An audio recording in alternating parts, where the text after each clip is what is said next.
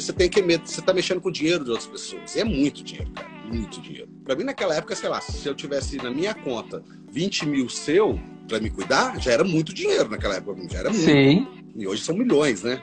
Que fica lá pra gente, né? A gente administrando, né? As vendas, pagando, essas coisas assim.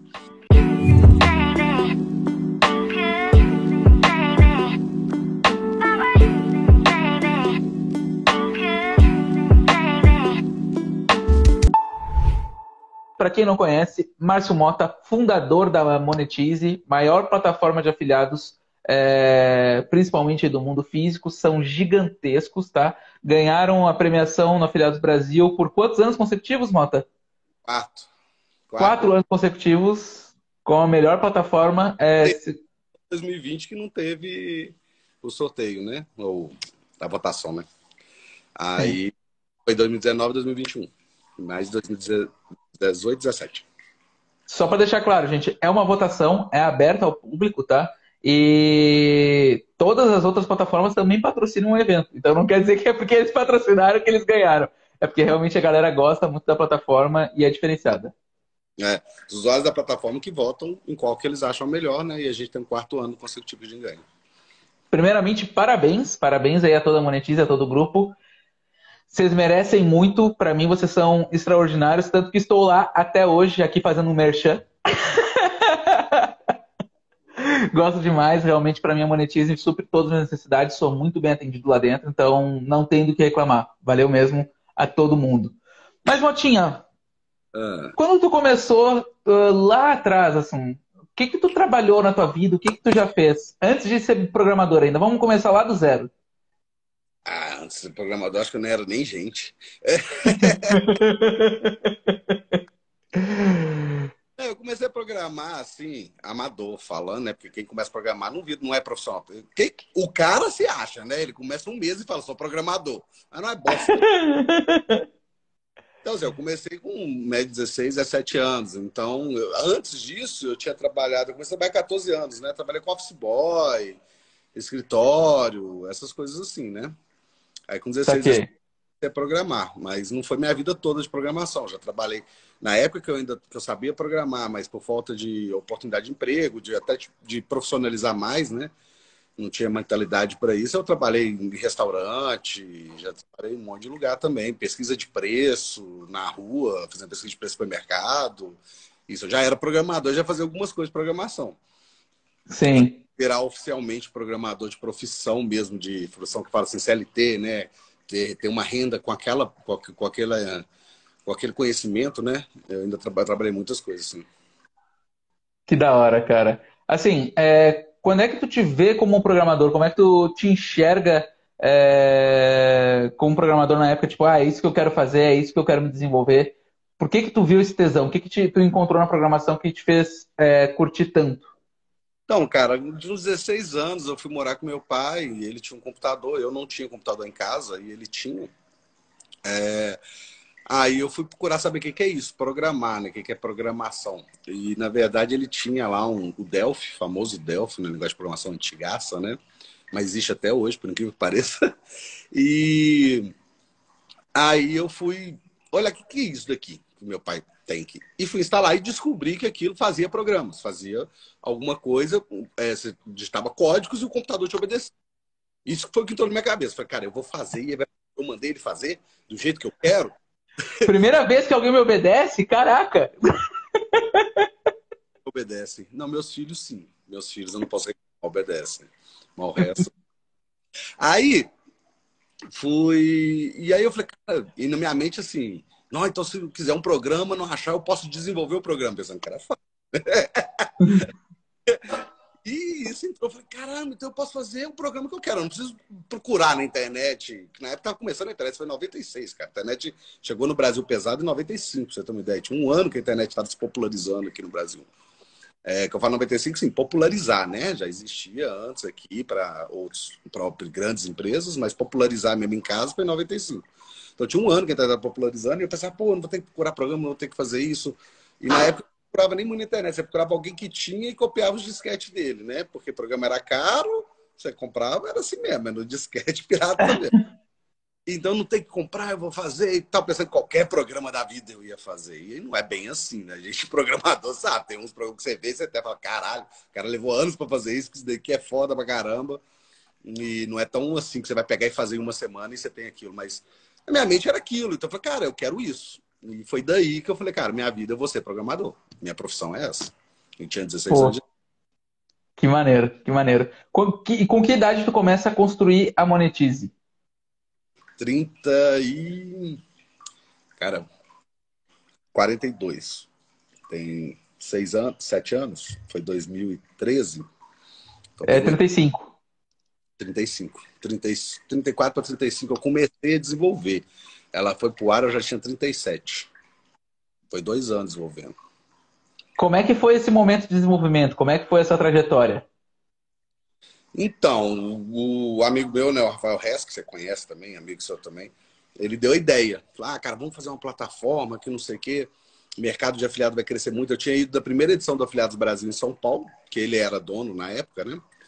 E aí eu tinha ido lá, a convite até dele, que eu tinha conhecido ele um ano antes, aí me convidou, convidou para ir no Afiliados Brasil. Não sabia o que era esse mercado, não conhecia. Fui ver que, que evento é esse.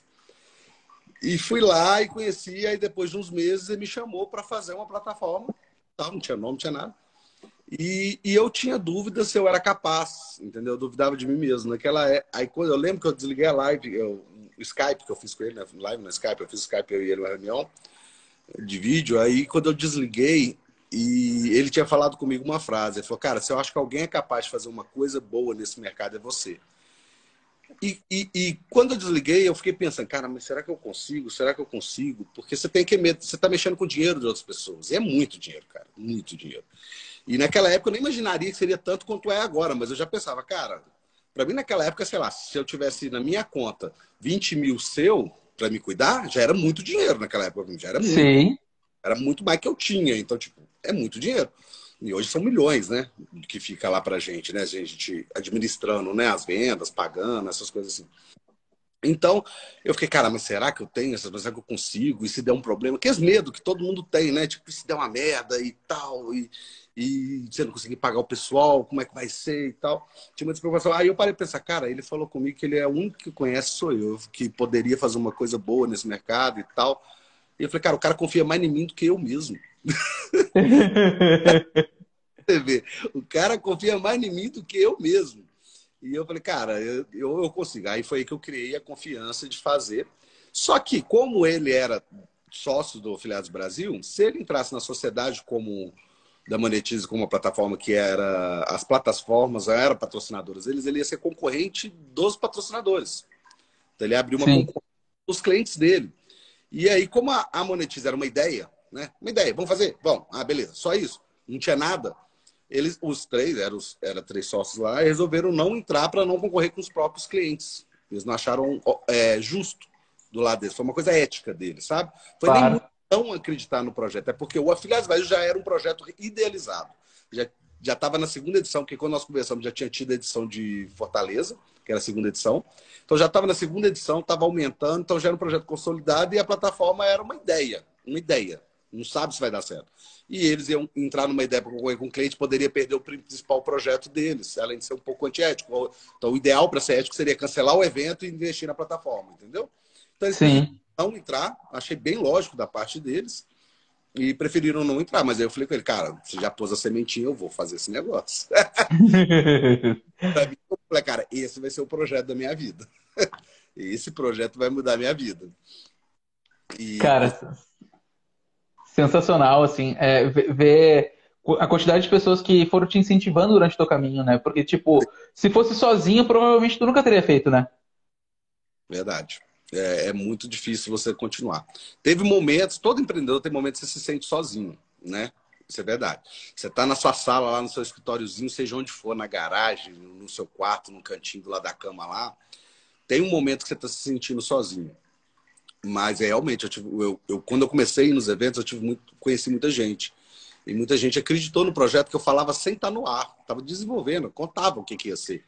E o pessoal, não, cara, que não sei o quê, então coloca isso, faz isso, me dava dica e eu vi que o pessoal estava empolgado de entrar um novo player no mercado. Então eles queriam para que esse player entrasse de um jeito que eles gostassem mais, que atendesse a necessidade deles, vamos dizer assim. Então eu tive muito apoio de pessoas assim, fora do, dos meus dois sócios, que são meus sócios até hoje, né? Fernando e Neyson também.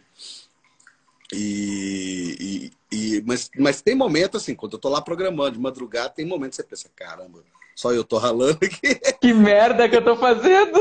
Ah, será que isso vai dar certo? Se der merda, eu tô perdendo meu tempo e tal. Isso aí qualquer empreendedor passa, velho. Isso aí é normal.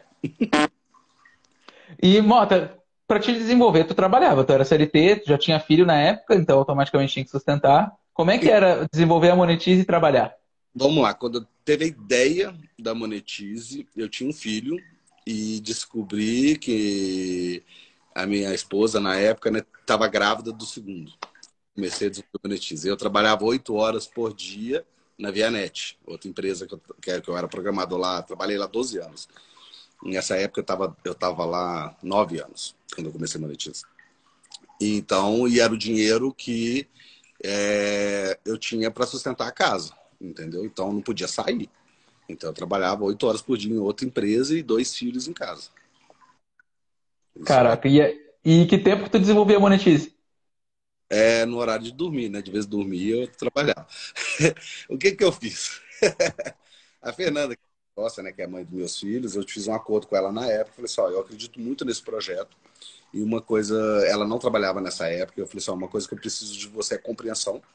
Então eu vou ficar mais ausente de casa, né, como marido, pai, mas para dedicar nesse projeto e ser o futuro dos nossos filhos aí e ajudar muita gente. Teve esse, essa ideia de ajudar muita gente, né? E não tive problema nenhum com ela enquanto a isso. Então, eu trabalhava assim, eu acordava em volta de três e meia, quatro horas da manhã, trabalhava até sete e meia, sete e meia o carro ia para a Vianet, que chegava lá oito, trabalhava de oito às seis, seis horas eu chegava em casa e ia trabalhar no Montiz até umas onze horas da noite. Isso de segunda a sábado. Nos primeiros semanas eu fazia todos os dias, mas aí depois eu tirei o domingo para ficar em casa, né? Ficar com a família, que aí já estava demais. Então eu fazia de segunda a sábado. E sábado, como não tinha Vianet, eu fazia esse período todo só monetize. Não diminuía. Ah, hoje não tem Vianet, eu vou trabalhar só tantas horas. Não, não diminuía. Não, aumentava o tempo de monetize. É, eu, tenho, eu, eu falava, eu tenho que trabalhar de 3 e meia a 4, dependendo do dia, né? Tem que você acorda um pouco mais tarde e tal. De 3 e meia às 4 horas até às 11 horas da noite, eu tenho que trabalhar todos os dias, de segunda a sábado. Quando não tinha Vianet, era um feriado, era um sábado, é, carnaval, seja o que for, que eu não tinha. Eu trabalhava esse tempo todo para monetize, só na monetize. Caraca, bizarro. Muita gente fala assim: ah, tal mercado, eu tenho uma ideia muito boa para esse mercado, o mercado está saturado. Não, cara. Todo mercado dá para entrar alguém melhor. sempre vai existir alguém melhor do que você. Isso é verdade. Põe isso na sua mente. Sempre vai existir alguém melhor que você. Mas você acredita muito nessa sua ideia, você pode ser melhor que aquele cara que está achando que é o melhor hoje. E fazer. A questão é, por exemplo, quando o, os, o pessoal que entrar ia ser investidor resolveu não entrar, eu não tinha grana. E eu falei, cara, se eu não tenho grana, como que eu vou fazer um projeto e ter que trabalhar oito horas por dia? Aí eu falei, ah, cara, vou diminuir meu horário de dormir mesmo e me esforçar muito. É pesado, é ruim, mas eu, eu sei fazer, eu sou programador, no meu caso, né? Eu era programador, não precisava de um programador. Tem caso, tem gente que precisa de um programador, né? Que ele não é programador, tem a ideia e precisa de um programador. No meu caso, eu não precisava de um programador. Pagando um cara me facilitava a minha vida para não ter que trabalhar tanto. Mas Sim. eu não tinha grana, então eu falei, eu vou fazer esse negócio. Então, dediquei muitas horas no projeto, muito tempo no projeto. Monetize foi dar certo um ano e meio depois que ela foi pro ar. Então, quer dizer, foram três anos e meio de batalha nela sem, sem dar certo, sem considerar que não estava dando certo ainda. Então, cara, é batalhar na sua ideia e correr atrás e, e arrumar um jeito de conseguir as coisas que você precisa. Empresário é assim, né? A gente tem empreendedor, né? A gente tem que falar assim, ah, aqui não dá, então, peraí, eu tenho que achar um caminho, você tem que resolver problema todo dia. Todo dia você tem que resolver um problema novo. Essa é mais pura verdade. É, eu falo o seguinte, você está montando uma empresa, começando um projeto, e se você chegar um dia e falar assim, hoje não tem nenhum problema para me resolver da minha empresa, cara, você não está vendo os problemas. Porque tem. Tá com algum ponto cego, tá ligado? Alguma coisa tem. Você tá com algum ponto cego que você não tá vendo isso, vai dar merda. Procura que você vai achar o problema. É mais ou menos isso. Não é? No começo é, cara. No começo isso é muito, muito, muito comum. mesmo. Você sempre vai ter um pepino, uma coisinha que você tem que fazer que você não sabe como fazer. Então você é programador, ah, eu tenho que fazer tal coisa, e você fala que fazer legal. Ah, mas isso é impossível fazer. Não é impossível, cara. Procura saber como fazer aquilo. Você tem uma coisa para resolver. Você tem que. Exato. O cara falar, não tem nada para resolver na minha empresa hoje, está começando um projeto novo, meu amigo, você não está enxergando direito. para resolver todos os dias. Mas isso é muito comum também, né, Monta? A gente não enxergar as coisas que tem para ser feitas, as coisas que estão para ser executadas dentro da empresa, porque a gente está muitas vezes envolvido e, e, emocionalmente com o operacional Sim. e não consegue enxergar por fora a parte estratégica que realmente tem que ser feito. Uma frase que tu fala. Posso te dar um exemplo? Garrafa. Você falou de dentro por fora. Vou dizer que é uma garrafa d'água. E a sua empresa é a garrafa. Quando você está muito no operacional, você está dentro da garrafa. Você é água. Você é água. A água não vê o rótulo, ela não vê como as pessoas estão te vendo. Para você vender a sua água melhor, como que você vai ver dessa visão? Você tem que sair um pouco daquilo e vir para fora Perfeito. e conseguir enxergar como que os clientes, o mercado está vendo a sua empresa, entendeu?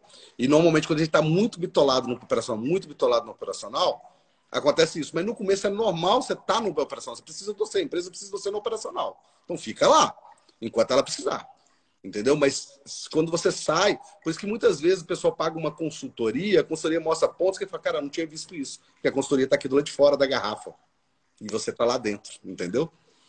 Exatamente, exatamente. É uma coisa que tu falou para mim no passado que me marcou muito foi, é, cara, se tu tá focando e trabalhando todo santo dia, quem tá fazendo a tua empresa crescer? Exatamente. E é a mais pura realidade. É a frase clichê, é clássica, é padrão, é padrão. Mas ela é real, gente. Se ela é clichê e virou padrão, é porque todo mundo faz exatamente a mesma coisa. As pessoas elas não focam em saída operacional, elas acabam criando as famosas algemas de ouro, que é como a gente chama, que tu fica ali preso, fica escravo do teu negócio e quando tu menos espera, tu tá mais fudido de quando tu era CLT. Exatamente. Trabalhando muito mais e se lascando muito mais do que quando tu tava como um cara CLT, porque simplesmente tu não tá pensando na parte estratégica da tua empresa e tá fazendo só o operacional. É, o que eu aconselho as pessoas que precisam trabalhar no operacional é tirar um tempo do dia para trabalhar na estratégia. Por exemplo, de tal hora a tal hora eu não vou ser operacional, não importa o que vier. Vou desligar celular, vou atender mensagem, vou atender telefone. Hoje eu vou pensar na estratégia da empresa nesse período. É como se tivesse dois empregos. Você pega um pouco. Porque tem vezes que a, o cara está começando e ele não consegue sair do operacional. Ele não tem grana para pagar alguém para substituir ele, por exemplo. Ele não tem dinheiro. Ele não vai Sim. sair do operacional. Isso aconteceu comigo durante um tempão na Monetize. Não dava para sair, não tem como eu largar. Que aí a sua empresa vai falir também. Claro. Então, define um tempo, ó. Estou trabalhando muito? Tô, então agora eu vou diminuir um pouco o meu operacional, nem que seja do, começar com uma hora por dia, duas horas. Eu vou trabalhar nessa parte como se eu não fosse nada do operacional, sou totalmente estratégico. Vou olhar minha empresa. Isso daí na Monetize eu sempre fiz. Por eu trabalhar em outro emprego e ter que fazer Monetize e essas coisas, eu aprendi a a estar tá cada hora pensando numa coisa diferente. Parava um tempo e falava, agora eu vou pensar nisso. E eu focava naquilo. Eu conseguia aprender a fazer isso. E não ficar pensando no outro negócio. O outro negócio é na hora dele. Calma, quando chega a hora dele, eu penso. Então, é, por exemplo, quando ela foi pro ar, eu era. Ó, eu trabalhava oito horas por dia na empresa ainda. E na Monetize eu era o programador, o cara do banco de dados, né? Cuidar do banco de dados, do servidor, o que respondia suporte, e-mail, WhatsApp, essas coisas o que aprovava produto, o que fazia saque para os clientes, depositava. Meu Deus do céu. Eu fazia tudo isso e ainda trabalhava oito horas por dia na outra empresa. E eu ainda tinha cuidar do estratégia. Eu ainda tinha que pensar o que, que eu vou fazer amanhã. Tipo assim, eu tinha que pensar o que, que o programador vai fazer amanhã. O programador era eu, mas tá, mas o que, que o eu, eu parava, no final do dia, eu via tudo que eu fiz naquele dia, o que eu concluí e já pensava na estratégia do que vai ser feito amanhã, porque a gente tem que entregar daqui um mês tal coisa para o mercado que vai ser bom por causa disso, por causa daquilo. Então eu tinha esses tempos. Tem que ter esse tempo. Senão, você não vai saber o que você vai fazer quando acabar uma coisa. E aí, o que, que eu faço? Entendeu? Já era. É. Não tem ninguém para te delegar, tu fica perdido. Exatamente. Eu me delegava. Não, eu me delegava, me cobrava e ficava chateado comigo mesmo porque eu não fiz. Eu era louco. São apenas 25 profissões diferentes numa única pessoa. Ficava ali frustrado comigo mesmo, brigando comigo mesmo. Sensacional, muito bom. Mota, uma coisa que, que o Alan deu de dica pra galera que eu achei é, bem interessante, tá? O Alan Nicholas. Ele falou, se não me engano, foi na quinta-feira da semana passada, que ele desenhou um organograma da empresa dele e ele coloca lá todas as funções que a empresa tem. ah, SEO, SMO, não interessa se ele faz todas elas, mas ele coloca todas as funções e coloca lá o rostinho dele em todas elas. Eu não cheguei Aí, a fazer mas na mente eu pensava assim, eu sou o cara que faz tudo. Exato. E aí, por exemplo, ele começou a perceber que a hora dele como CEO estava valendo muito mais do que ele ficar focando na hora como designer para fazer uma arte. Que a hora como designer ele conseguiria pagar um freelancer que, sei lá, custa 50 reais a hora. Aí ele ia lá e começava a pegar as horas que eram mais baratas e que estavam tomando muito tempo dele e começava a fazer é, esses organogramas e contratando as pessoas um pouquinho, fazendo esse movimento aos poucos, conforme ia tendo caixa e as coisas iam acontecendo. É então, isso esse modelo, essa estratégia de criar organograma com vários rostos teus e depois substituindo os rostos, eu acredito que seja muito, muito mais fácil para as pessoas poderem enxergar eu, também o que elas podem fazer, né? Se eu tivesse tido esse conselho na época, eu tinha feito. Motinha, conta para nós, quando é que tu começa a fazer esse movimento de contratar as pessoas para dentro da Monetize e começar a delegar cada vez mais o teu trampo? Então, eu comecei o movimento na hora que realmente não estava dando mais para ser só eu operacional, cara. Não dava para crescer, não tinha como. E aí eu comecei a contratar, já, já tinha o caixa, já consegui, igual eu falei, né, repito, não tive investimento, eu não tinha dinheiro para queimar de investidor, eu tinha que gerar, uhum. pagar aquele funcionário no mês que vem. Não tinha essa opção. E quando a gente teve um caixa um pouco considerável, tipo, ah, dava para pagar três meses de salário de uma pessoa, então vamos contratar essa pessoa. Porque se der algum problema, a gente tem uma, um caixa para poder pagar a pessoa e não deixar ela na mão, né? Então aí começamos a contratar suporte. Eu comecei das áreas que eu não tinha muita especialidade, né? E que é suporte, essas coisas, e, e deixei na minha parte, na parte que eu, que eu sou mais, que eu era mais profissional, como programador, banco de dados, servidor, essas coisas, né? Então, todos os outros departamentos foram os primeiros a ser contratados. O TI foi praticamente quase o último setor a ser contratado. Porque enquanto eu conseguia tocar o TI sozinho, eu estava tocando. Vamos gastar o dinheiro com partes que não, ou não me interessa muito, então eu não vou fazer bem feito, porque se é uma coisa que você não gosta, você não faz bem feito, não adianta você tentar. Ou era uma coisa que realmente eu também não dominava. Melhor contratar alguém mais, mais profissional do que eu para poder me suprir nessa necessidade. Então, o TI foi a última equipe que a gente fez. Entendeu? Caraca, que da hora. E assim, uma coisa também que eu demorei muito para largar quando eu comecei foi a, a TI. Mas era muito mais porque eu amava fazer aquilo, saca? E aí tu tem uma dificuldade maior de largar o osso. Essa é a mais pura realidade do meu ponto de vista. Eu fui expulso, né? Larguei não, me, me demitiram. eu sei os motivos e eles são muito bons. São bons demais. E eles tinham razão, eu aceitei a demissão. Meus funcionários do TI. Eu falei, ah, tá bom, vamos lá. Ai, muito bom, cara. Mas assim, como é que funcionou para ti delegando TI? Porque, cara, é, é, o nosso filho, né? É, o sistema ele é o nosso filho, é a nossa criança, vamos dizer assim. Como é que funciona? A primeira coisa é esquecer ego. Esquecer ego. Como eu disse, sempre vai ter alguém que vai fazer melhor que você. Normalmente, quando o programador tem muito ego, você sabe disso, e muita coisa que ele faz, ele acha que só ele vai fazer aquilo bem feito. Qualquer outro pegar. Por quê? Pega uma experiência de pegar uns bosta, e aí ele acha que todo mundo vai ser bosta. E não é. vai ter cara bom no mercado. Só que tem vezes que você pega uns caras ruins e você pensa, ah, eu sou melhor que o cara. Tá, é, mas tem cara melhor que você. Pode pesquisar mais, procurar mais e achar alguém. Então, primeiro é o ego daquele, foi eu que fiz, eu que tenho que tomar conta, perder esse ego, cara. O negócio já vive sozinho. Você já é uma empresa. Ela não pode depender só de você. Se você morre amanhã, sofre um acidente com um mês aí de cama, e aí? Como que empresa vai fazer? Entendeu? Engolir seu ego e falar, não, cara, toca aí e tal. É difícil, você falou, realmente é complicado, porque você até pensar, e se o cara fizer uma merda, se acontecer isso, se acontecer aquilo. Então, no começo vai passar um pouco. O que, que eu, uma das coisas que eu fiz? Né, coloquei um cara abaixo de mim no TI lá, meu braço direito, Thiago, que é nosso diretor de produtos até hoje, né? Você conhece uhum. muito. Para cuidar dos caras, que é um cara de confiança minha, e para estar tá coordenando os caras e ver se os caras estão tá fazendo certo, errado, se estão fazendo cagada, se não estão, e eu poder sair um pouco dessa área. Então, a primeira coisa é um cargo de confiança que eu fiz, que eu, eu, que eu contratei para poder dar conta de, de, dar tranquilo ali que ele vai cuidar da, da área, eu não preciso cuidar da área agora.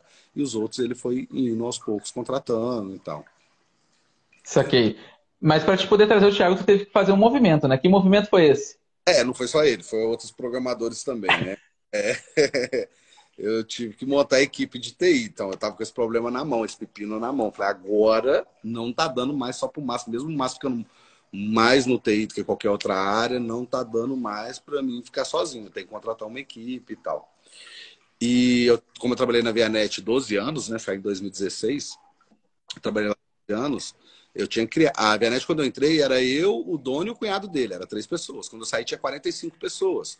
Só no TI devia ter umas 12, 13 ou mais no TI, só no TI. E aí eu falei, cara, eu montei a equipe lá de TI com o Neyson, né? Então eu sei montar uma equipe. E aí eu eu tenho experiência em montar uma equipe, então vou lá e vou comprar a Vianet, que a equipe já está pronta, é muito melhor.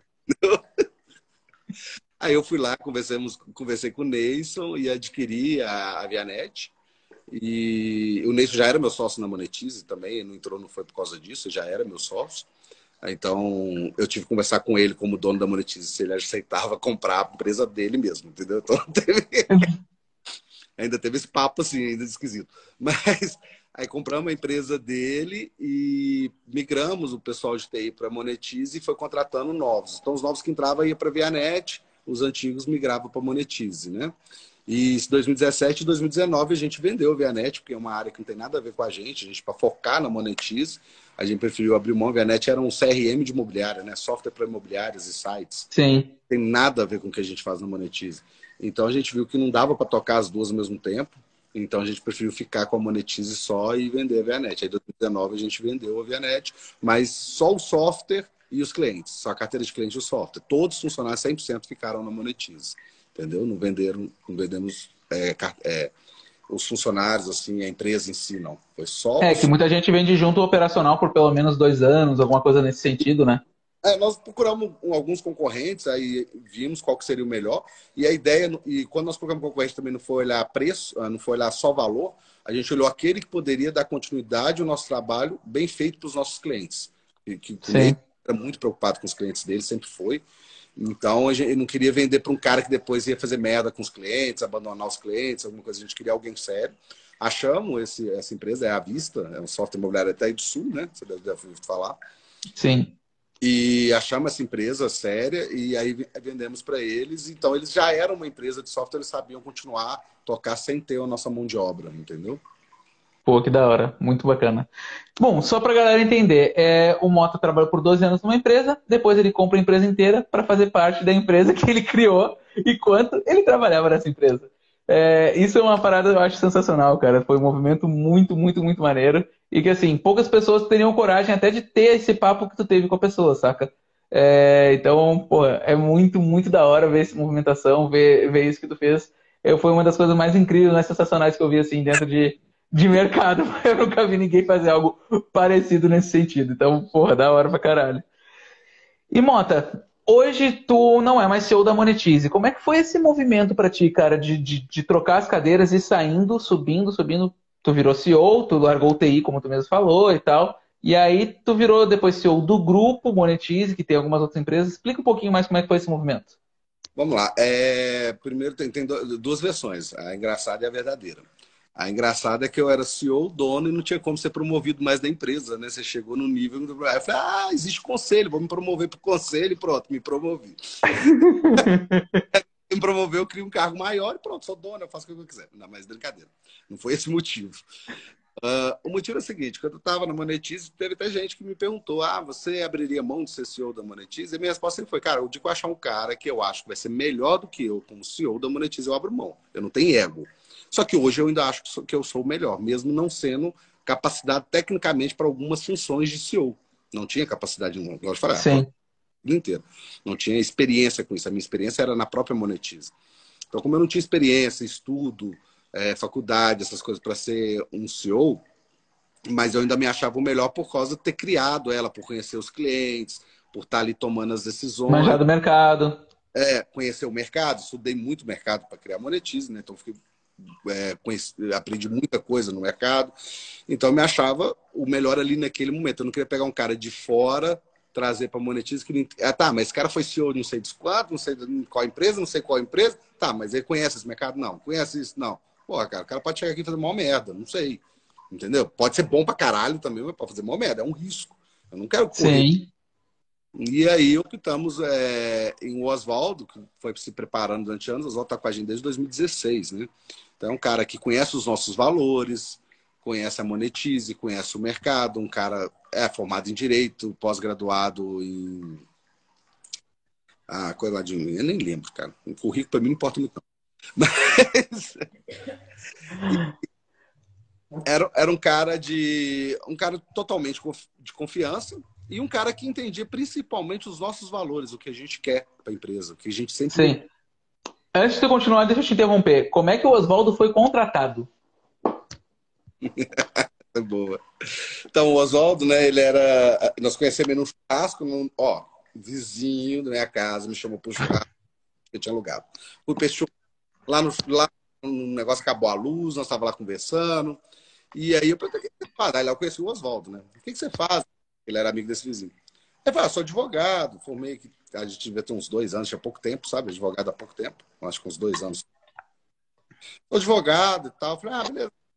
Ah, às vezes quando eu preciso um auxílio jurídico, peguei o contato dele, falei. Aí chamei na Monetize e falei, cara, eu preciso contratar um cara que vai ser advogado empresarial da Monetize. Primeiro, inicialmente, contratado mesmo, aquele que se faz um contrato de paga mensal e manda os pepinos para ele e resolve de lá. Não, não, é salariado, não é dedicado a você, ele pode pegar outros processos, né? Uhum. Mas para pegar seus processos, você paga um valor mensal do que fica pagando por processo. Então a gente queria te pagar um valor mensal e tal. Aí ele falou, cara, mas eu não entendo nada sobre é, direitos empresariais. Aí eu falei, não, você não entende? Ele falou, não, mas eu sou esforçado, eu vou aprender. Aí eu falei, você vai aprender? Ele falou, vou, eu aprendo. Eu falei, então tá bom, tá contratado. Porque ele me deu tanta confiança quando ele falou, eu dou conta, entendeu? Ele, falou, não, ele não falou, eu não entendo, tipo assim, não dá para mim. Ele falou assim, ó, eu não entendo, mas eu vou aprender, eu dou conta de fazer. Eu falei, você dá conta, você vai aprender? Ele falou, dou, eu vou estudar, eu vou aprender e eu dou conta do, do cargo. Não era cargo, né? Era do contrato, né? Eu dou conta de atender vocês. A gente era cliente dele. E outra coisa legal também do Oswaldo é que, como a gente fez esse contrato com ele, ele cobrou da gente um salário mínimo por esse contrato. E na Monetize, desde quando teve a primeira CLT, eu falei, cara, vamos pagar sempre mais que um salário mínimo. O salário mínimo é o que o governo define. Nunca vamos pagar um salário mínimo para o funcionário. Vamos, vamos sempre estar tá pagando. Quem ganha o menor salário da Monetize é um pouco a mais de um salário mínimo, entendeu? Então ele foi o único funcionário que ganhou um salário mínimo. Funcionário, ele era contratado. E virou CEO da empresa. Bizarro. Ele teve o menor salário que a empresa já pagou e virou o maior salário que a empresa paga hoje. Que loucura, cara.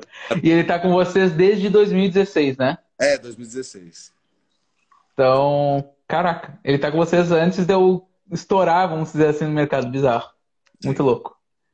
Muito louco. E continua, agora continuando lá. Aí o Oswaldo tinha os valores e por aí vai. É, conhecer muitos nossos valores, saber que a gente porque o que é mais importante para qualquer tomada de decisão lá na Monetize é os nossos valores, é os valores da empresa. Você conhece, me conhece há muito tempo, você sabe muito bem disso. É os valores, cara. Depois pensa nas outras coisas. Olha, isso daqui que eu vou fazer tá alinhado com os nossos valores? Tá. Então agora eu posso pensar se eu vou fazer ou não. Se não tá, eu não quero nem saber o que, que é, cara. Ah, mas, cara, não quero saber. Ah, vai te dar milhões em um minuto. Foda-se, eu não quero milhões em um minuto. Não tá alinhado com Entendeu? Então, então é, tinha que ser um cara que realmente sabe tomar decisões em nome, no, em nosso nome, né? E ele estava preparado para isso. Então aí preferimos. E, e, e para mim, por que, que eu, eu aceitei fazer isso, é, tive a ideia de fazer isso? Eu vi que no caso, na área burocrática de CEO, que existe, todo mundo acha que CEO é só ficar mandando. Não é. Você tem RE, você tem orçamento para fazer, você tem um monte de coisa, cara, que você tem que decidir na empresa. Essas partes mais burocráticas, conversar com o banco, sei lá, e muita coisa, né? Ele era muito melhor que eu. Muito melhor. Sim. Muito melhor que eu. Então é um cara que nessa área ia ser melhor do que eu para a empresa. Eu falei, cara, por que, que eu vou ficar, ah, vou ser CEO da minha empresa? Não, cara, deixa um cara melhor ser CEO da sua empresa e tocar a sua empresa melhor que você. E você fica na área que você é boa. Então, eu saindo indo para o conselho, eu ainda estou no comando ali da empresa, não estou no operacional. A gente está assim, ó, nós vamos para cá. Não, hoje nós, agora nós vamos para cá. E ele que vai fazer o barco ir para aquele lugar que a gente botou. Então, a gente do conselho, que somos nossos três sócios, a gente está sempre no comando ainda da empresa. Quando a gente fala assim, ah, largou a empresa, abandonou. Não, não, não é isso. Tem que entender o que, que é você deixar de ser CEO, estar tá na operação e ser um conselho, por exemplo. Você tem que entender muito bem isso. Você tá, ainda está no comando. Você só não está vendo como está indo, se tem combustível, se não tem, se tem marujo para limpar o, o, Você não está olhando isso no seu. Você tá, tá no olhando... comando naquelas, né? Tu vai lá e aconselha, o seu executa se quiser. é bem assim. Conselho, mas eu vou te desmentir, não é bem assim. O conselho, quando ele define, tem que ser executado. Não é um conselho. é porque existe. Porque eles chamam de conselho porque, por exemplo, assim, somos três conselheiros e agora contratamos mais três externos. Esses três externos chamam de conselho consultivo. Existe o conselho uhum. O consultivo, esses três, isso é verdade. Eles aconselham nós três. Nós seis conversam e ele fala: oh, eu acho que é bom isso, eu acho que é isso, eu acho que é isso, aí eu acho que é isso, eu acho que é isso, eu acho que é isso. E depois os três sócios vai decidir o que, que vai fazer. Quando é um conselho administrativo, a votação que ganhar vai ser feita. Entendeu? Então não é um conselho que vai chegar para o CEO e falar assim: eu acho melhor a gente para cá. O CEO fala: não, não quero, eu vou para lá. Não, não existe isso. O conselho manda. tem que prestar conta, ele tem que chegar aqui, ó, não foi concluído tal coisa por causa de tal coisa, não dá para fazer isso por causa disso, a gente não conseguiu isso, ou a gente conseguiu, tá aqui, ó, conseguimos bater mais do que tantos da meta, seja o que for a coisa, mas o conselho, apesar de ter nome de conselho, não, é, não dá conselho, não, ele manda mesmo, viu? a mente pensava que era assim. Eu pensava, ah, conselho vai aconselhar e eu, tipo, eu como CEO, né? Ah, se a gente montar um conselho, ele vai me aconselhar, eu faço o que, que eu quero. Depois que eu fui estudar conselho, não, não é bem assim. Ele decide, você tem que fazer. Você é o cara operacional que vai ter que pouquinho. É, senão, se, senão, como CEO, tu acaba perdendo teu cargo. Simples assim. É. Essa e, é mais pura realidade. E outra coisa também, é, desmentindo algumas coisas que já chegou no meu ouvido. Ah, a Márcia abandonou o Monetize, Márcia não quer. Não tem disso, não, gente. É, apesar de eu estar no conselho, eu estou fazendo parte de eventos, que eu sempre fiz para monetizar muito bem, relacionar com o cliente, conversar com o cliente, entender necessidades dos clientes. Eu parei de evento porque não teve eventos na pandemia, teve poucos, voltou agora, então amanhã já estou indo para o Rio de Janeiro para um evento. Eu sempre estou em eventos, todos que dá para mim, nem sempre dá para ir em todos, né? Teve vezes que a agenda não baixa, eu estou fazendo outra coisa, ou estou em outro evento. Então eu continuo ainda participando disso e continuo ainda no TI de uma forma consultiva. Aí sim é conselho. Olá, Thiago, como se eu fosse o braço direito do Thiago, mas quem manda é o Thiago, entendeu? E eu tô só olhando, ó, como é que é? Ah, eu acho melhor assim tal. Mas aí, nesse caso, eu não tenho nem cargo ali, eu não tenho nem, não sou nem remunerado, sou remunerado. famoso palpiteiro. palpiteiro. É isso. Exatamente. Nesse caso, eu tô ali, ó, porque como eu criei a Monetize, eu entendo muito bem, muito do mercado, eu fico dando palpite ali, ó, acho melhor a gente fazer isso, acho melhor não fazer aquilo. Mas se o Thiago ali, como diretor, falar, não, não vou fazer, aqui eu não almaço o dono, não. Isso eu deixei claro. Não, aqui não é o dono que está falando. Eu estou te dando um conselho de um cara que entende de tecnologia, entende desse mercado. Mas se você, como diretor, falar, não, não vou fazer isso, vou fazer aquilo, é você que vai responder o Oswaldo e o Oswaldo vai me responder depois. eu falei para não fazer, mas é, é brincadeira. Ó, oh, não mexe nessa página, senão cai a monetiza inteira. Eu que fiz, eu sei. Como é que funciona? Não sei, mas funciona. Se funciona, não mexe. Que programador que não tem uma linha de código que fala, não sei por que, que funciona, mas funciona? Eu tenho várias. Eu tenho várias. Não, não. Vira e mexe. Você vai passar o código para alguém e fala, como funciona? Eles falam, não sei, mas funciona, deixa quieto. Tá aí até hoje. Deixa assim, não mexe. Deixa quieto. Tá ali. É, tá aqui. É, bobeira. Tá funcionando. E, Mota, como é que é viver essa vida hoje, cara? Porque tu sai de todo operacional agora foca exclusivamente no estratégico. Quantas reuniões por mês tu tem? Como é que funciona isso? O quanto tu tá, não é focada a palavra, mas o quanto que tu tem do teu tempo hoje tomado para esse cargo de conselheiro? Tá, por cargo de conselheiro mesmo, normalmente bate uma semana por mês. É, é uma reunião que tem por mês, quatro horas essa reunião mas eu tenho que sentar com o CEO, como eu sou presidente do conselho, né? Eu não sou conselheiro, eu tenho que sentar com o CEO antes para fazer o booking do que a gente vai falar na reunião, preparar a reunião, conversar com os conselheiros, ver se eles vão na reunião mesmo, confirmar, ó, a reunião está aqui, está aqui a pauta dela, está confirmado, está ok tal. Se não puder, ou remarco, ou eu decido tocar sem esse conselheiro, que eu, como presidente, eu decido nesse caso, se vai tocar sem ele ou se eu acho que ele é importante nesse assunto, então a gente vai ter que remarcar. Então tem que ter alguns dias antes de preparo, entendeu? Dessa reunião. Então, normalmente é cinco, no máximo seis dias antes. É, é sete, vamos por sete dias antes. Então, assim, uma semana de sete dias, que dá um pouco mais de semana, pode final de semana, né? São cinco dias mais dois, mais ou menos, por mês que tem de trabalho nesse cargo. Mas como eu faço parte da outra parte, que é porque eu quis continuar lá e tudo, Aí eu tenho outras reuniões durante o mês e tal, mas são reuniões, não são todo dia, não sei o que, cara, fica o dia inteiro na reunião hoje, que eu ficava antes. Entendeu? Não sei o que, cara. Ah, o Thiago fala, ah, amanhã tem uma reunião assim, vamos conversar, vamos. Vamos conversar. O Thiago ah, quer na sua casa bater um papo. Ou, o Oswaldo, eu como presidente do conselho, também converso muito com o CEO. Então tem vezes que eu tenho, esporadicamente, uma reunião só com o CEO, entendeu? para definir algumas coisas, conversar sobre algumas coisas que estão tá acontecendo na empresa. Aí ele quer passar para o conselho, ele passa, e fora da reunião, normalmente ele passa para mim como presidente, cabe a mim passar para os sócios, para os acionistas, o que foi conversado. Então, assim, é em média de uma semana, uma semana e meia por mês. Que maneiro. E como é que é para ti, cara, assim, é, ver o, o Márcio que antes tinha em torno de 20 horas de trabalho e 4 horas de sono, quando tinha 4 horas de sono, e, e, enxergar esse Márcio agora que trabalha em torno de uma semana aí por mês. É, é, é ó, lembrando, repetindo, você sendo tendencioso, eu não trabalho uma semana por mês. É o carro conselheiro que me toma uma semana por mês. Eu faço outras coisas, tá? Faz porque quer. O teu cargo de conselheiro. É porque eu quero, concordo com você. Mas... Pronto, o teu cargo te exige uma semana por mês. Mas então, cara, é, é foda. Eu acordo 6 horas da manhã todo dia. Eu posso dormir 4. Não importa o estado de nível etílico que eu estou, que eu vou dormir. Não importa o nível etílico do meu sangue quando eu vou dormir. Eu acordo 6 horas, 6 e meia. Acordo e tem que levantar. E quando eu não levanto, eu fico rolando, rolando, rolando na cama, porque é sono ruim. Tipo, eu não quero dormir, mas estou me forçando a dormir. Então eu tenho que uhum. levantar e dormir depois. Lógico, não é que eu vou ficar o dia inteiro acordado. Se eu quiser dormir depois 10 horas até meio-dia, consigo de novo. Mas naquele momento ali, meu, meu relógio biológico fala, cara, levanta da cama. Você não pode ficar aqui mais. E isso daí, porque antes eu acordava 4 horas, então 6 e meia para mim tá muito tarde. Pro meu relógio. Cara, você tá louco? O que você tá fazendo aí na cama até agora?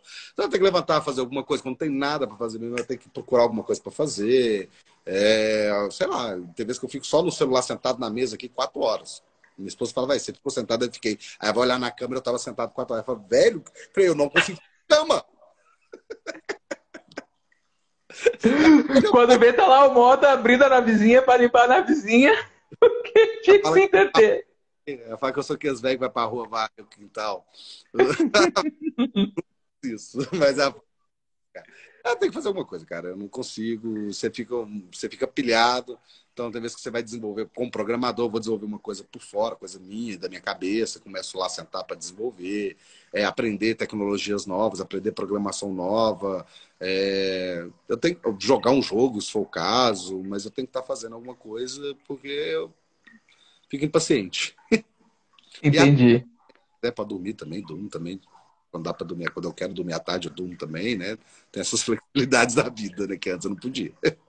Essa liberdade que tu tem hoje, de, por exemplo, sei lá, hoje eu vou para o Rio de Janeiro para ir para praia. O quanto que o, o, o Mota de 2014, 2015 sonhou e o quanto que foi forte para ti esse pensamento, saca? De poder ter essa liberdade que tu tem hoje. Cara, naquela época era imaginável, né? Eu não sabia se alguém podia fazer isso, a não ser se o cara fosse multi, multi, multimilionário, né? Tipo assim, um cara que. Um, eu vou lá pensar, é Bill Gates da vida, né? Mas Zuckerberg faz isso, o resto ninguém faz, não. É, era real é, poder fazer isso. E o que você falou é certo. De vez em quando eu viro para minha esposa e falo, cara, vamos viajar. Ela para onde? Ah, sei lá, vamos para São Paulo. Semana, nós ficamos uma semana em São Paulo. Falei, vamos para São Paulo, vamos para o Rio, vamos para Cancún, vamos para Dubai. É, os Estados Unidos estava fechado, a gente queria ter ido ficar um tempo lá. Ano que vem a gente vai ficar lá um mês lá, porque agora é verão. Então, lugar, porque o meu trabalho está totalmente remoto hoje em dia. Exato. Ele, seja o que for, está tudo remoto. Então eu posso ir para onde eu quiser e trabalhar de lá. E quando eu fico, eles, ah, vamos para tal lugar e vamos embora, vamos trabalhar de lá. Nós São Paulo, tinha uma reunião no sábado, fui na sexta para São Paulo de cá, fiquei até quinta. Ah, até quinta. Não preciso voltar para BH, não preciso estar em BH para fazer alguma coisa. Posso ficar aqui, gente fica aqui passeando, é uma cidade muito boa para sair à noite, né? Para passear até. Essa é uma das maiores, é, melhores cidades românticas do mundo, né? É, do, do, Brasil, quer dizer, São Paulo, por ter muitas opções, né? Não é porque a cidade é bonita em si, mas para ir para um restaurante com sua mulher, para ir para um hotel mais, mais romântico, estão lá consideradas as melhores cidades românticas do Brasil. Então, assim, aproveitar que está aqui, vamos ficar aqui uma semana, conversar, sair, encontrar outros amigos que a gente não vê há muito tempo. Então você tem essa liberdade total, cara. Total. Você tem o seu trabalho, mas você sabe que você pode fazer de qualquer lugar, você sabe a hora que você tem que trabalhar, então você sabe a hora que você pode pegar o carro e viajar, você sabe a hora que você pode embarcar no avião se você não tem reunião ali. Então você fica fazendo isso, um, tem uma reunião de manhã aqui em BH, à noite você pode ter uma reunião, você está lá, sei lá, em Fortaleza, ter outra reunião à noite, entendeu? Então, essa é uma coisa assim, inimaginável para mim naquela época, cara. Eu não posso falar assim, ah, um dia eu queria ter isso. Eu não pensava. Não pensava. Que da hora. Eu pensava e como é que é? Pode falar. Como é que é essa sensação, cara, assim, de, de ter isso hoje, ter conquistado isso e, e ter essa liberdade de tempo, horário e, e financeira para fazer o que tu bem entende? Como é que é esse movimento para ti? Assim, o que, que passa na cabeça do Mota hoje, te, te, olhando para isso? Cara, o que passa na minha cabeça, assim, é bom pra caralho, né? Quem é ruim é burro, porque não sabe o que é a vida. bom pra caralho. Mas, cara, não sei, cara, porque assim, como eu nunca imaginei, não tem muita missão, assim. Poderia estar em qualquer lugar do mundo agora, tô em BH, entendeu? Tipo, hum, é, vou, conheço os lugares que eu quero, a gente viaja bastante quando a gente quer, mas eu não. Eu penso o seguinte, hoje, eu, de vez em quando, eu me pego a pensar e falar, cara, eu poderia estar em qualquer lugar agora eu tô aqui, por quê? Tipo, eu sou burro. a realidade não, minha vida não foi essa, cara. A monetiza foi dar certo, eu tinha 38, 39 anos, entendeu? Pô, já uma vida inteira, tinha dois filhos já, entendeu? Então, tipo, você já sabia o que é vida. E aí muda a sua vida, você não consegue se adaptar muito. A Lorena fala, cara, você, você saiu da favela, mas a favela não saiu de você, cara. As roupas que eu ando, como é que eu falo, como é que eu ajo. Ah, vou começar com dinheiro do banco, as merdas que eu falo, ela fala, cara, você, ainda é pobre, velho. A Lorena faz com dinheiro, vai, cara, sei lá, eu não sei como faz isso. É que aquela história, né? A gente não perdeu o, o, o todo o nosso, nosso histórico e, tipo, mudou e montou uma capa e isso, aquilo, aquele outro a gente vive o que a gente é, velho. E eu acredito que isso seja um dos principais motivos da gente se dar tão bem, tá ligado? Porque a gente mete o foda-se, tá aqui vestido com uma roupinha de, é, de herói. A não tá aparecendo, merda. Aí, eu vou fazer assim agora a live. É porque eu coloquei só pra fazer publicidade. Aí. Mas é isso, então assim, é, é, muito bom, é uma sensação muito boa, mas de vez, às vezes eu me pego pensando, eu poderia fazer isso, e por que, que eu não faço? Não sei. Entendeu? Tipo, tem um amigo meu falou, cara, você sempre sonhou. Ele falou comigo, cara, tem menos de um mês. Eu, Ricardo, que é amigo meu mesmo, e trabalha no Monetiza também, mas meu amigaço, cara, coração, meu irmão. Ele virou pra mim, cara, você já foi pro Egito? Que tinha um, tinha um ano que a gente não se via por causa dessa pandemia e tal, acabou que a gente se distanciou um pouco. Aí reencontrei ele, eu falei, não. Eu falei, cara, não era seu sonho conhecer as pirâmides. Ele falou assim, sempre foi de pequeno. Ele falou, por que, que você nunca foi, cara? Eu falei, eu não sei, cara. eu me pergunta, eu não faço a mínima ideia. Ele, cara, se você pegou aí. Eu falei, não sei, não sei porque que eu nunca fui. eu tenho que, tenho que programar essa viagem ainda, fala com ele. Eu ainda vou ter que programar essa viagem. Então é tanta coisa que você quer fazer que acaba você não fazendo. Não é do, tipo, não foi da sua vida. Então você não sabe o que você pode fazer, você não pensa em fazer. Você pensa em viver tranquilo, viver sua vida. É muito bom você ter as contas todas pagas. Quem não sonhava? Isso eu sonhava pra caralho, velho. Eu vou falar como deve ser, tá tudo no débito automático. Você não tem que olhar no final do mês se você pagou ou não. Porque bizarro. É, é bizarro isso, cara. Isso pra mim é surreal. Não, e para a realidade que a gente vive hoje do Brasil, isso é 0,000 muito menos de 1% da, da população faz isso. Você chegar no supermercado, você, você sabe, você, faz, você com certeza faz isso. Chegar no supermercado e não olhar preço, você olhar a marca que você quer comprar. Pô, antigamente você olhar ketchup, você queria um ketchup melhorzinho, um arisco. Vamos pôr assim, que não é nem o mais top, mas você não podia te comprar aquela marca que você não conhecia, porque senão não dá para comprar depois o, a maionese. Não dá para comprar é. o pau. Eu sei o que é isso. Minha vida foi assim. Aí hoje eu poder chegar lá e falar, eu quero essa marca, eu quero esse, eu quero. E quanto que vai dar a conta? Cara, não, não tem como essa compra no supermercado dar mais caro do que eu consigo pagar. Entendeu? Você chega com um carrinho no caixa, assim, ah, você não está preocupado, você pegou só o produto. O cara fala, cara, não, o caixa não vai conseguir colocar um preço mais do que eu consigo pagar. Então, não faz diferença para mim o valor. Eu quero é o produto. Eu quero esse produto. Isso, cara, isso, isso foi quando eu, quando tive isso que eu falei, cara, isso foi liberdade financeira. Você ter essa liberdade de não preocupar com, com essas coisas. Aquela famosa história, né? De olhar o lado esquerdo do cardápio e não mais o direito, né? Então, é, direto, velho. Nossa, o que eu já fiz disso. Os outros quanto... Ah, pediu isso daqui? Ah, quanto que é? Eu falei, não faço a mínima ideia. Mas tava no cardápio pra esse cara, eu nem olhei. eu falei, eu não sei. Mas você não sabe quanto custou o prato? Tava no cardápio ali na frente. Eu falei, cara, eu só eu nunca tinha olhado com essa frase que você falou, eu só olho o lado esquerdo. eu só olho o lado esquerdo, o direito. Não... É, é isso, tu começa a matar tuas vontades. Tu tem vontade de fazer aquilo ali, tu simplesmente realiza, né? É, não fica se prendendo mais a Putz, mas esse prato custou 300 reais. Putz, 300 reais é, cara, é um terço de salário, um terço não, um quarto de salário mínimo. Ter essa liberdade financeira e tudo que tu conquistou, cara, é muito da hora. Eu conheço pouquíssimas pessoas que tiveram essa oportunidade de conquistar, sair literalmente do zero. Na realidade, não, sair do negativo. Via banco, muito dinheiro. Sair do negativo e ter a liberdade financeira. Assim. Eu literalmente conheço pouquíssimas pessoas que, que fizeram esse movimento. Eu diria que talvez só uma palma de uma mão que eu conseguiria ter está nesse, nesses, nessas cinco pessoas. Então, assim, isso é muito louco. É, quando tu para para olhar é, esse percentual de pessoas é, que tem isso que tu conseguiu conquistar, como é que tu, tu te enxerga? Como é que tu vê isso? Cara, eu acho que é o seguinte, o que eu acredito eu sempre falei, o sucesso da Monetize foi relacionamentos que eu tive. Você é um exemplo, é outro exemplo, vários clientes são exemplos. É, é relacionamento. Eu, eu, eu, sou uma pessoa muito tímida, não parece, gente. Quando eu estou na câmera assim, conversando, não parece que eu sou tímido. Mas eu sou, eu sou muito tímido. Por exemplo, se eu estou num evento e tá lá um cara, o cara fala, não, que cara é o Bambamãe, não sei o que, isso aqui, vai lá conversar com ele para ele vir para Monetize. Cara, eu não consigo chegar no cara e falar, oi. eu não consigo. Se eu tô conversando com você, Gabriel, o cara chega, eu até faço piada, entendeu? Eu, eu, eu, mas eu sou muito tímido. E quando eu aprendi a perder um pouco essa timidez nessa parte de que. Essa parte eu ainda sou tímido, que eu te falei, chegar num estranho e tentar fazer amizade, eu ainda sou muito tímido. Mas quando alguém me apresenta a pessoa, eu também era tímido, então consegui quebrar isso para ter relacionamentos. Fonte que eu monetize deu certo.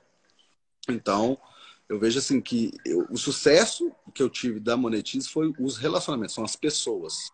Não foi um, só o negócio. Teve também, claro, a programação, o negócio, o momento, o mercado da época. Você tem tudo isso, gente. Não foi tive relacionamento e, e dei certo se eu não fosse programador. E aí? Não teria dado certo. Ah, e se o mercado é bom para isso? Pode ser que não teria dado certo, como poderia também ter dado. Mas seria mais difícil ter dado certo, porque a época também foi propícia para monetizar nascer, foi uma época propícia. Então, tem todos os fatores, mas o maior fator foi relacionamento. Então, é, aí você, a pergunta não foi bem essa, só que chegar nisso daí para explicar um pouco. E você falou, ah, como, como que eu me sinto quando eu vejo que tem poucas pessoas que têm, né, a, o sucesso que eu tive financeiramente falando. Cara, o que eu falo é isso. Eu aprendi a me relacionar com as pessoas de forma sincera, honesta sendo eu mesmo, não tendo que me maquiar para estar tá na frente de outra pessoa. Nunca fiz isso, nunca assim. Não posso falar a minha vida inteira, né? Mas assim, tem muitos anos. a gente erra na vida, cara. Para. Não vou, vou ser hipócrita, eu nasci assim e sou assim. Um dia eu falei, cara, parei, não vou fazer mais merda nenhuma. Vou tentar fazer tudo que é certo, honesto, certinho, sem mentira, sem nada. Tem muitos anos que eu pensei isso, bem antes da Monetize. E falei, parei com isso. E parei mesmo. Hoje eu não consigo contar nenhuma mentira. Eu travo. Eu começo a tremer. Eu, não, eu nem tento mais. É, Foda-se. Nem tento mais mentir. Não consigo. E. Então, assim, o que eu vejo é isso. Que, que eu alcancei isso. E poucas pessoas alcançam. É que talvez as pessoas não dão valor muito ao relacionamento de outras pessoas. E o que é um relacionamento duradouro? A honestidade, cara. A honestidade, a sinceridade, isso que dura. Porque um cara que não consegue descobrir uma coisa que você fez com ele errado, ele nunca vai deixar de ser seu amigo, velho. Ele não vai conseguir descobrir merdas que você fez na vida. Entendeu? Então, assim, eu falo um cara, mas pode ser uma mulher, pode ser um homem, uma pessoa, né? E o relacionamento para qualquer tipo de relacionamento, casamento, namoro, profissão, trabalho, colega de trabalho, qualquer coisa. E isso te dá tanta credibilidade com o tempo e Distração outra coisa que você não tem como não alcançar um objetivo na sua vida. Entendeu? Então, o que eu falo é que as pessoas têm que ter mais isso. Independente se ela é funcionário ou empresário. Quando a gente fala assim, ah, para me ficar rico, eu tenho que ser empresário. Eu falei, cara, o conselheiro da Petrobras ganha 900 mil reais por reunião, velho. Ele é funcionário da Petrobras, cara. Entendeu? Você acha que ele precisa deixar de ser funcionário para rico? Não. Não. Pode ter dinheiro, pode ter muito dinheiro. Entendeu? A questão é o que você vai fazer da sua vida, com seus relacionamentos, com, com, a sua vida em volta de você. O dinheiro é consequência daquilo, cara. Quando você foca no dinheiro, você vai se fuder também. Pensa nisso. Focou no dinheiro, você vai se fuder mesmo. Você vai tomar decisão errada, você vai magoar pessoas, você vai se magoar, você vai ficar chateado, você não vai ficar de bem com a vida, porque aquela, aquela máxima dinheiro não traz felicidade. Balela, dinheiro ajuda pra caralho você ser feliz. Só que quando você conseguiu o dinheiro de uma forma que você feriu os seus princípios, aí. Já era felicidade. Você entendeu? Já era, porque você vai ficar triste pra caralho das merdas que você fez para trás para conseguir aquilo que você tem ali. Você vai olhar pro seu carro e falar: que custo eu tive esse carro? Quantas pessoas eu passei por cima? Quantas pessoas eu enganei? E você não vai ter felicidade de ter aquele carro. Então, dinheiro traz felicidade, dinheiro honesto. E o dinheiro é consequência. Quando você vê que o dinheiro é consequência, você vai chegar muito mais longe do que você imaginou que chegaria um dia também. Por que, que eu quis bater muito nessa tecla do dinheiro e falar sobre dinheiro abertamente, falar sobre, tipo, comprei e fiz mesmo sem problema nenhum? Porque quando a gente vai falar sobre dinheiro no Brasil, parece que é feio, parece que é errado. Quer ver uma coisa? Ter dinheiro é pecado, ser empresário é filho da puta. cara, os caras falam isso. É, a, a, eu sei que não é 100%, mas já fala assim, ah, eu não penso assim. Claro que você não pensa, porque se for 100%, pelo amor de Deus, né? Não é 100% das pessoas. Mas muita pessoa fala assim, ah, se o cara ganhou dinheiro, ele fez alguma coisa errada. Eu pensava, cara, eu pensava isso antes. Sim. Eu falava assim, será que para mim ter dinheiro na vida eu vou ter que fazer merda, vou ter que fazer coisas erradas? E eu falei, eu não quero, eu tenho que ter eu quero ter dinheiro honestamente. Se eu não conseguir, eu nunca vou ter dinheiro na minha vida. Porque se não for assim, eu não quero. E eu pensava isso. Eu, eu, eu falo que muita gente pensa, porque eu pensava que para ter muito dinheiro, você tinha que fazer merda, você tinha que fazer alguma picaretagem. Eu pensava isso. E hoje eu vejo que não é assim, cara. Tem muito, e conheço muita gente que tem dinheiro que não é picareta. Entendeu? E, e essa balela aí de que ah, o cara tem dinheiro, tá testando, ah, que cara filho da puta, que cara só pra aparecer. Só aparecer, não, cara, o cara comprou um carro da vida dele. Ah, mas o carro custa 2 milhões. Foda-se, é o dinheiro dele. E ele comprou o carro da vida dele. Ele não pode postar que ele comprou o carro, mostrar voltinho, não sei o que, não sei o que. Cara, pelo amor de Deus, é claro que pode, é dele. Tá Até porque a rede social é dele, o carro é dele. Para, para de olhar esse cara se você não dele. E segue sua vida lá e deixa ele viver a dele. É agora eu expliquei sobre ostentação. Postar o carro não é ostentação. Postar o carro que você não quer, não queria comprar, não pode pagar só para parecer que você tem uma vida financeira boa, isso eu chamo de ostentação, entendeu? Uma coisa que, é, na minha opinião, assim, sempre me conquistou é poder ajudar o próximo através do empreendedorismo, né? Então, isso, uma coisa que a gente sempre fez desde o zero. Tu pela Monetize eu com cosméticos melhorando a autoestima da galera. depois comecei a abrir a holding com várias outras empresas que a gente segue sempre é, ajudando as pessoas. Pô, Gabriel, mas tu pensa, não pensa na grana? É óbvio que a empresa tem que ser lucrativa, gente, sem sombra de dúvidas. Toda empresa ela tem que ser lucrativa, porque senão ela não vai pagar as contas, ela vai falir e aí não tem o que fazer. Mas, não... exatamente. Porque muita gente fala assim, ah, mas a empresa, ela... não, a empresa não é filantrópica. Existem as empresas filantrópicas, vamos lá. Empresa privada é empresa com fins lucrativos, ela quer lucro sim. Só que você não precisa ter um lucro passando por cima dos seus funcionários, humilhando eles, sei lá, é, sufocando eles na vida deles. Você não precisa disso. Você consegue ter lucro de forma saudável com todo mundo, principalmente seus funcionários. E uma empresa, é, se ela não, se você quer ajudar, você fala assim, ah, eu quero ajudar as pessoas, então eu vou deixar esse cara que é ruim pra caramba aqui, mas se eu demitir ele, coitado, ele tem filho, ele tem mulher, eu vou foder a vida dele. Tá, mas se você não demitir ele, é cheio de cara ruim pra caramba no trabalho igual ele, vai falir, as outras pessoas que são boas demais, você não vai conseguir ajudar. Demitir ele, tá. você tem outras pessoas. Você tem que parar pra pensar nisso também. Entendeu? Isso é uma coisa que a galera realmente não, não consegue é, perceber, né? O quanto que uma, uma pessoa que pode estar prejudicando a tua empresa ali dentro por estar fazendo um monte de cagada e, enfim, não ter a cultura empresarial, está prejudicando um monte de gente lá fora, né? Os teus clientes finais. É, tu já impactou aí uma galera. Hoje, a quantidade de pessoas que tem dentro da Monetize, os números são, são bizarros. Aqui já impactamos mais de 350 mil mulheres que a gente vendeu, né? É, é, questão final. Então, pô, tu imagina tu vender para essa galera e aí tem uma pessoa lá no atendimento que fala um monte de besteira, saca? Que é a cara, a pessoa que representa a empresa, no fim das contas, que tá lá para dar a cara a tapa, vamos dizer assim. Não faz nenhum sentido. Ou eu simplesmente subir no palco e falar uma besteira e falar uma merda sobre a empresa, falar um negócio que não faz nenhum sentido. Ah, não, não. Lá a gente, o único, o único foco é vender, não interessa o custo que for e nenhum produto funciona. Cara, a mulher que está ali na frente no atendimento, a mulher ou homem, seja quem for, ela é a empresa. Que uma vez eu liguei para uma companhia telefônica que estava reclamando, não lembro qual foi o pepino, o problema. Mas eles fizeram uma coisa errada comigo e eu estava reclamando e a mulher disse assim, você tem que entender que eu sou só apenas atendente. Eu falei, deixa eu te falar, passa para o dono. Não posso, senhor. Passa para um diretor. Não posso, senhor. Passa para o seu superior. Ô, senhor, eu não posso. Então você é empresa, velho. Eu não consigo falar com outra pessoa. Você quer que eu reclame com o dono? Você está me alegando que a culpa não é sua. Se não é sua, é de quem? Me passa a pessoa. Não, só pode falar comigo. Então a culpa é sua. Você é a empresa. Entendeu?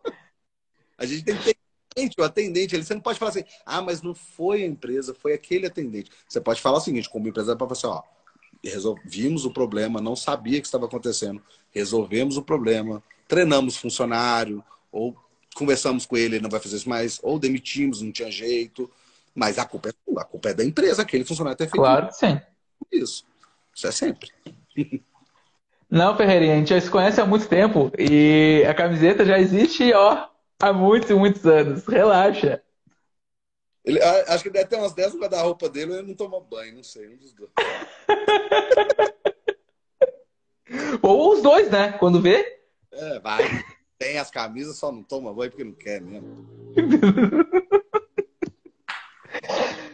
Mota, se tu pudesse dar um conselho para quem hoje assim tá muito, muito, muito travado, é, não consegue delegar, tá em função assim absurda dentro da empresa, tipo trampando pra caramba, se lascando de tanto de tanto trabalhar assim do tipo começo às 8 da manhã, tô indo até às 10 e meia, 11 horas da noite, não tô tendo tempo para família, etc, etc.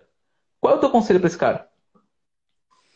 Cara, você tá matando trabalhar e não tá dando certo, duas uma. Ou é questão de tempo para dar certo. Aí eu vou te falar uma frase que eu aqui, Gabriel sabe muito bem, não vai dar muito para vocês lerem, mas tem a logomarca da empresa e tá tatuado que não é uma questão de si, mas quando. Quando vários investidores fecharam as portas para mim e falaram não, e hoje eu sei que eles estavam completamente certos, eu era um louco, para eles poderem me dar dinheiro. Se eles tivessem me dado hoje, eu ia falar com vocês foram loucos, hein? Deram sorte, mas foram loucos. Então eles não deram e hoje eu falo, vocês estavam certo em ter me dado naquela época, porque eu não sabia nada e falava que ia fazer e falava, eu só tinha que, vai dar certo, vai dar certo, vai dar certo. Mas como? Não sei, mas vai dar certo. Mas era assim que eu acreditava. Quero fechar as portas, né? Eu falei essa frase, né, para minha sócia Fernanda. Eu falei assim, ó, não é questão de se vai dar certo a monetização, mas quando. Um dia ela vai dar certo. Isso ficou na minha cabeça. E você está falando assim, a pessoa está desanimada porque está trabalhando muito. Eu tive muito isso. Eu tive isso uma vez, cara, eu trabalhava, igual eu falei, tanto. Cara, isso é exaustivo. A cada 15, 20 dias, eu ficava de cama 24 horas, meu corpo não aguentava, me dava febre, dor de cabeça. Ele simplesmente falava, cara, para, você não vai conseguir mais. Aí eu ficava um dia de cama, 24 horas mesmo, e depois voltava à rotina. Aí eu só parava quando meu corpo falava. Isso, isso se você falar com o médico que você faz, isso aí vai querer te bater responsabilidade, cara. Você fazer os horários que eu trabalho também, quatro anos, assim, praticamente. Três a quatro anos. Isso é totalmente irresponsável por sua saúde. Mas eu tinha tanta gana que eu queria que desse certo. E eu só podia fazer naquele momento, só podia fazer aquilo que eu tinha. Só que teve um momento na minha vida que eu falei, cara, minhas contas tá vindo, eu, tô... eu tinha que escolher entre conta de água e luz. Velho, eu não sei se você teve isso, Gabriel, mas isso é a realidade de mais de 99% brasileiros. Chega no mês, ele tem que olhar quantas contas de luz está atrasado, quanto tempo para cortar a conta de luz e a de água, quanto está atrasado, quanto tempo para ver qual que vai pagar. Eu fiz isso vários meses da minha vida. De olhar e falar assim, a conta de corta com a terceira atrasada.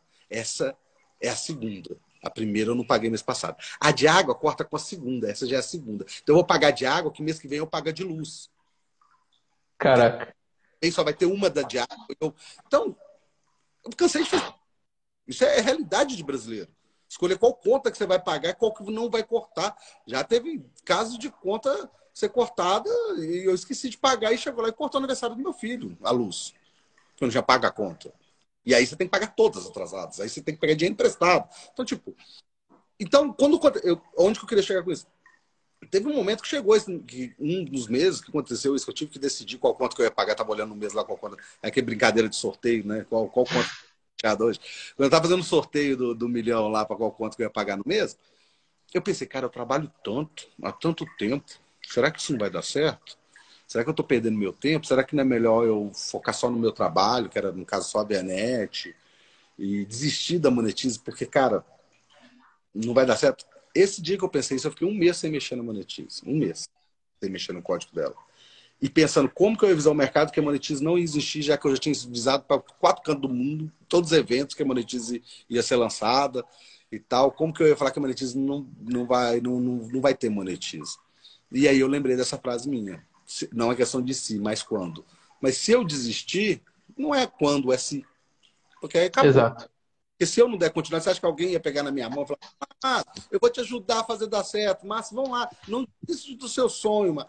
Daí é livro de autoajuda que é bom pra caramba. Muita gente critica, mas autoajuda ajudar você a ter motivação a fazer aquilo. E muita gente acha, quem critica muito ajuda, acha que o autoajuda vai fazer o cara a dar certo na vida. Não. E, e alguns livros de autoajuda que eu li, que eu falei, cara, eu tenho que continuar. Eu tenho que continuar a trabalhar. E aí eu continuei. Então, o cara que está nessa situação, cara, primeiro, reflita sobre o negócio.